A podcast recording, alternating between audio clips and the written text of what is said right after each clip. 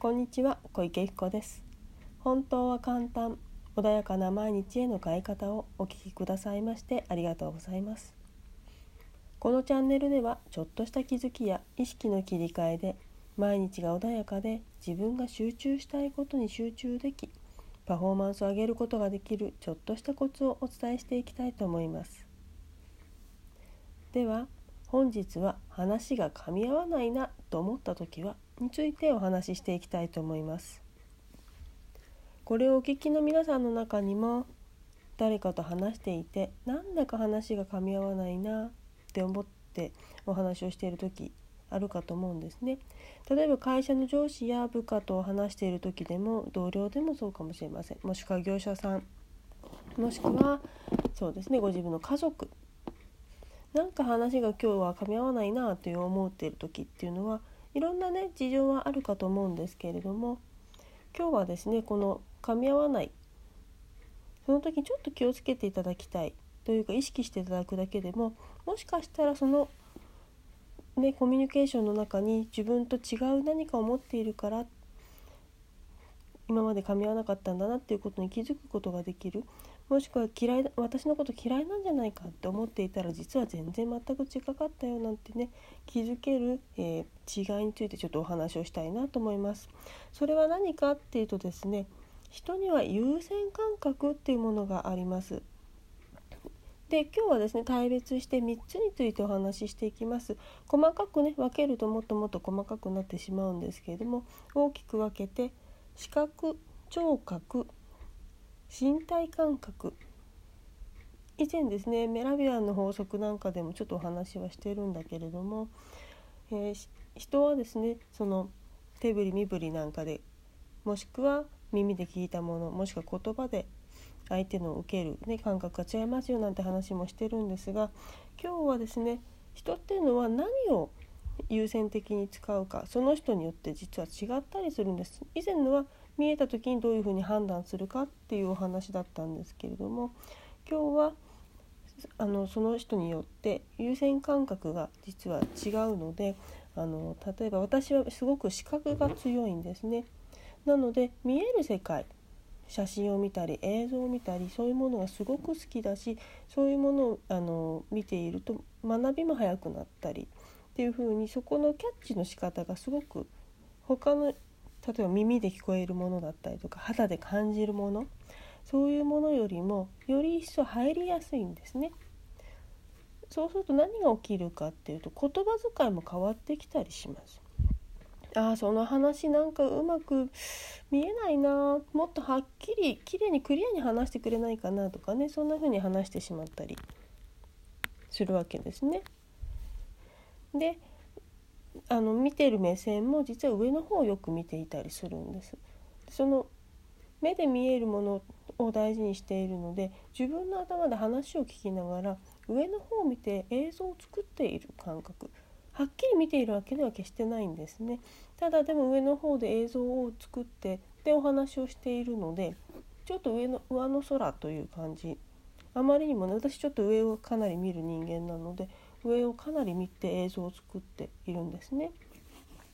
でそうかと思えば聴覚が強い方っていうのは目が左右に動いたりして耳で聞こえる情報をとっても大事にします。なので耳で聞こえてる時にスムーズにその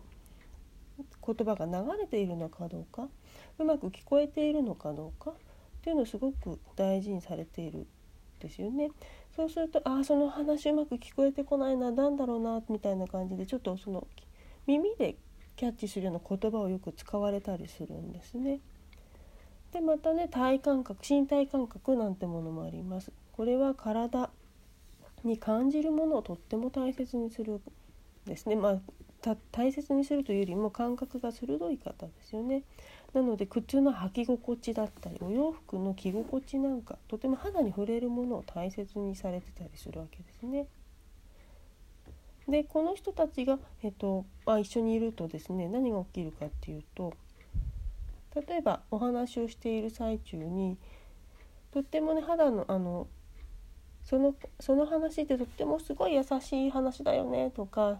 すごいなんだろう心に染みて感じてるくるよねなんていう言葉をね使う方っていうのは身体感覚がちょっと強いのかもしれないですし。で私のようにですねあその話うまく見えないからもっと明るい話にならないかなとかねもっとね何だろう遠くまでクリアになるようなねもっと何でしょうね赤うん視界が広がるようなねそんな話をしたいなとかねちょっと話が全然変わってきてしまう言葉が違うのであのその人が見えてるものとか聞こえてるものとか感じてるものっていうものでねあの表現してくるので全然感覚が違う人っていうのは言葉が通じてこない。例えばある業者さんのお話を業者さんというかあのや業者間でやり取りしてるとしますよね。でまあその人たちは、まあ、建築系のお仕事のお話をしているとします。で、えーと、建築施工会社の方とじゃあその方がすごく身体感覚がとっても強い方だったとします。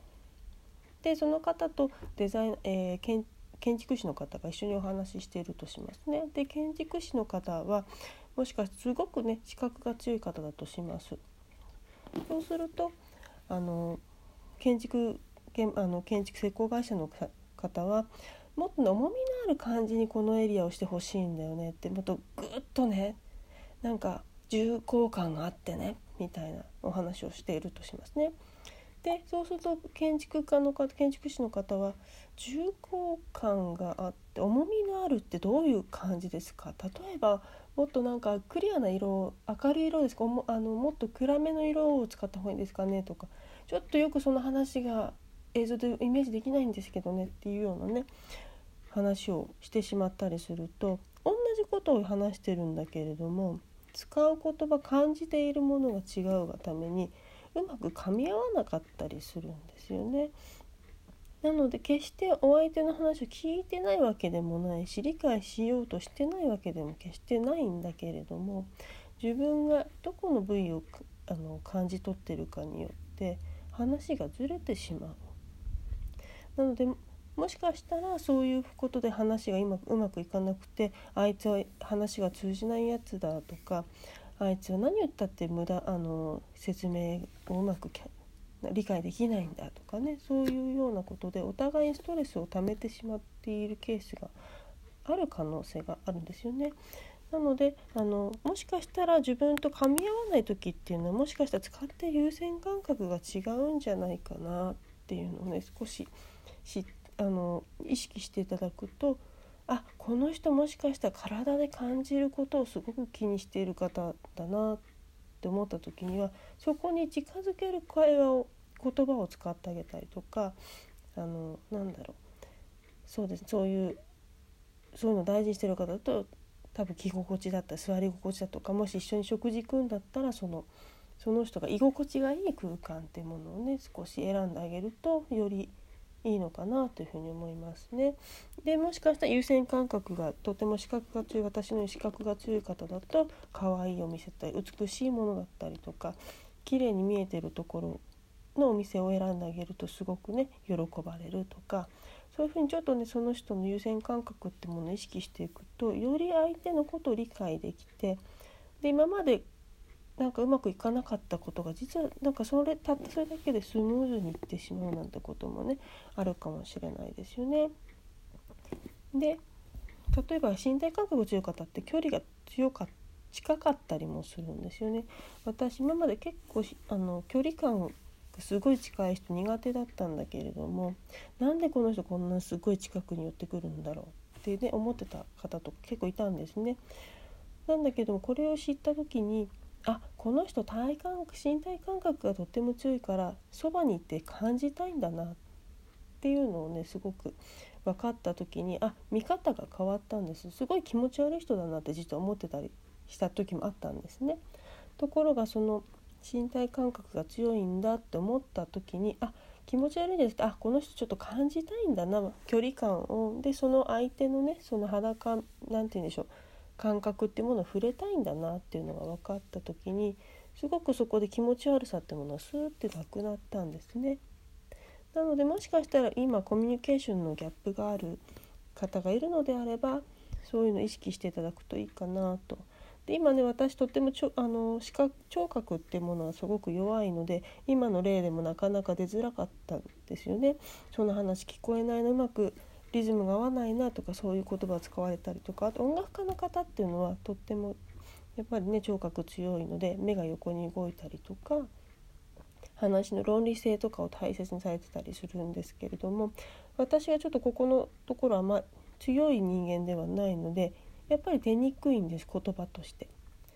なの自分が普段使い慣れていない感覚ってなかなかね出てこないのでそうするとより一層話が噛み合わないなってふうにね思ったりすることもあるのでまずはね知っていることってすごく大切だなと思います。あの知っているのと知っていないのでは本当に単純にこの人嫌だなって思って終わっちゃうのかあこの感覚だからこういう対応してくるんだなこういう話し方をしてくるんだなっていうねその何でしょうねあの分か分かるものっていうのは安心感が出てくるのでそれではなんだ嫌われてなかったんだなとかねそういうふうに思えることもあったりもするので是非まずはですねあの聞いてみてどんな言葉使ってるのかなっていうまず興味だったりでもいいと思うんですね。こういうことがあるんだな視覚をすごく優先する方そういう方は上を見るんだよとか聴覚耳が強い方横を見やすいんだよって絶対というのは、ま、もちろんないですしどれか一つの感覚しかないってこともないんですね。なのであのどれかしらは使っているんだけどより一層強く使っているのはどれなのかなっていうのをちょっと意識しながら